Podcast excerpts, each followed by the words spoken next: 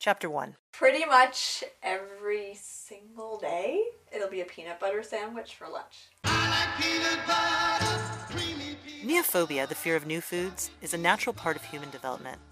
Most of us experience some form of it between ages two and six, and then it goes away. But not for our friend Jen. She's never gotten over it.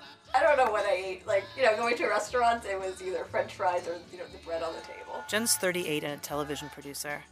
She's also an extremely picky eater. Have you ever tried a carrot? I had a bite.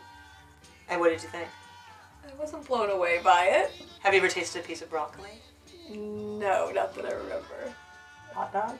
No. Tofu dog? Nah. Avocado. No. Artichoke. No. Egg. No. Bean dip? Nah. Have you ever tried a bean before of any sort? Jelly bean? I've tried jelly beans. Jen wishes she could eat more foods, but she can't. So if you put something in your mouth that you don't want to eat, And I start like really you do like- actually get the gagging. I get reflex? yeah, I really tense up, you know, kind of breathing through my nose and just kind of Extreme picky eating is not formally recognized by the medical establishment, but recently has become the focus of intense studies by scientists at Duke University who are attempting to isolate the complex factors behind it. Chapter 2. There's so much that we we don't know. This is Stephanie Lucianovic. She wrote Suffering Succotash, a book about overcoming extreme adult picky eating.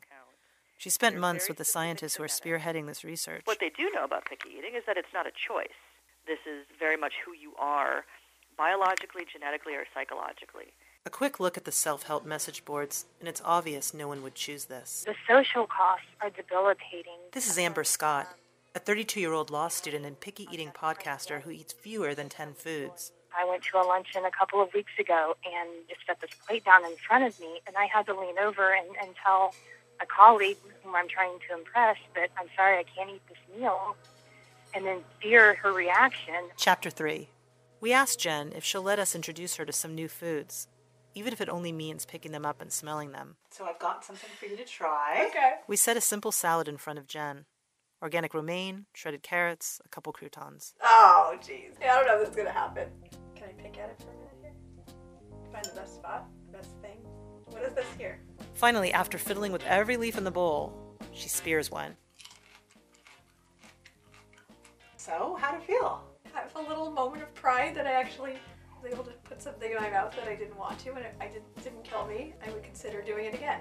So that's a big accomplishment for somebody in uh, my situation. According to the experts, Jen may never eat more than a Skippy peanut butter sandwich for lunch, but a positive experience with a new food is the first step. No tip, do you eat